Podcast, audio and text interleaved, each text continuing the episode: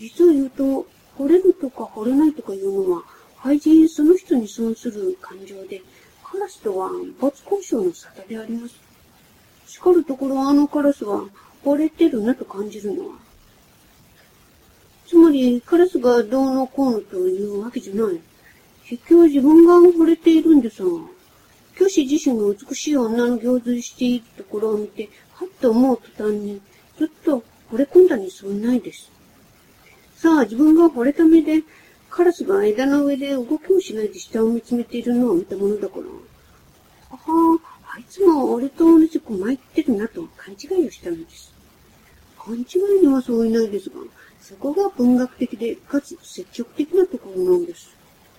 自分だけ感じたことを断りもなくカラスの上に拡張して、知らん顔をして済ましているところなんとは、よほど積極的じゃありませんか。どうです先生？なるほど、ご名論だね。虚子に聞こしたら驚くに違いない。説明だけは積極だが、実際あの劇をやられた日には、見物人は確かに消極になるよ。ねえ、豆腐君。ええ、どうも消極すぎるように思います。と、真面目な顔をして答え。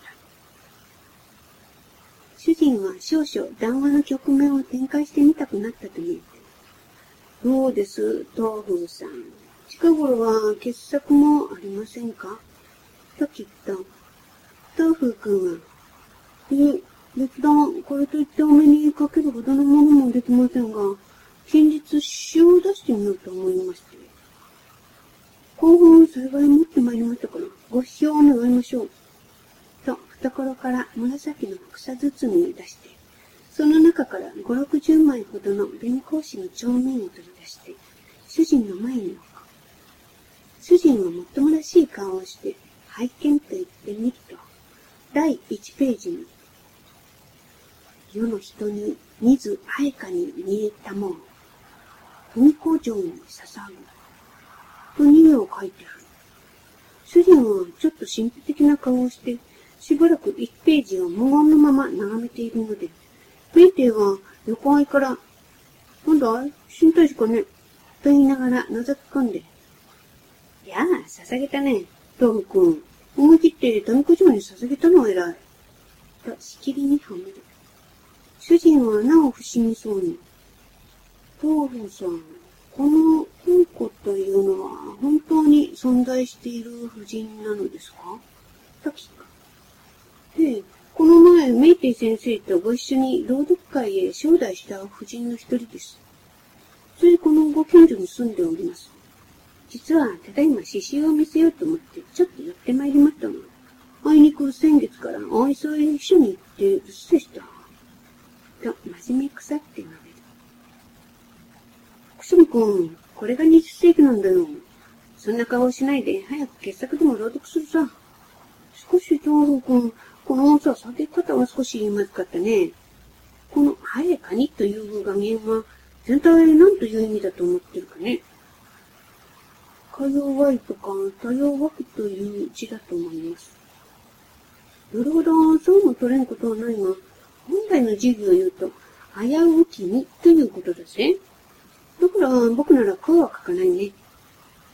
どう書いたらもっと素敵になりましょう。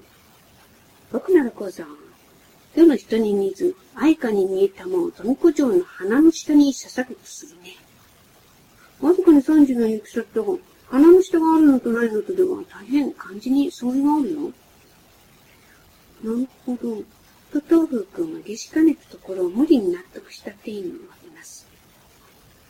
主人は無音のまま、ようやく1ページをはめて、いよいよ関東第一章を読み出す。運じて君ずる氷に君の、霊下創始の煙のたまびき、おう我、ああ我、からきこの世に、甘く得てしか熱き口づけ。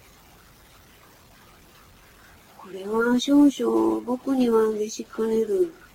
と主人は探索しながらメイティに渡す。これは少々古いすぎてる。とメイティは寒月に渡す。寒月は、なるほど。と言って、東風君に返す。先生、お分かりにならんな、ごもっともで。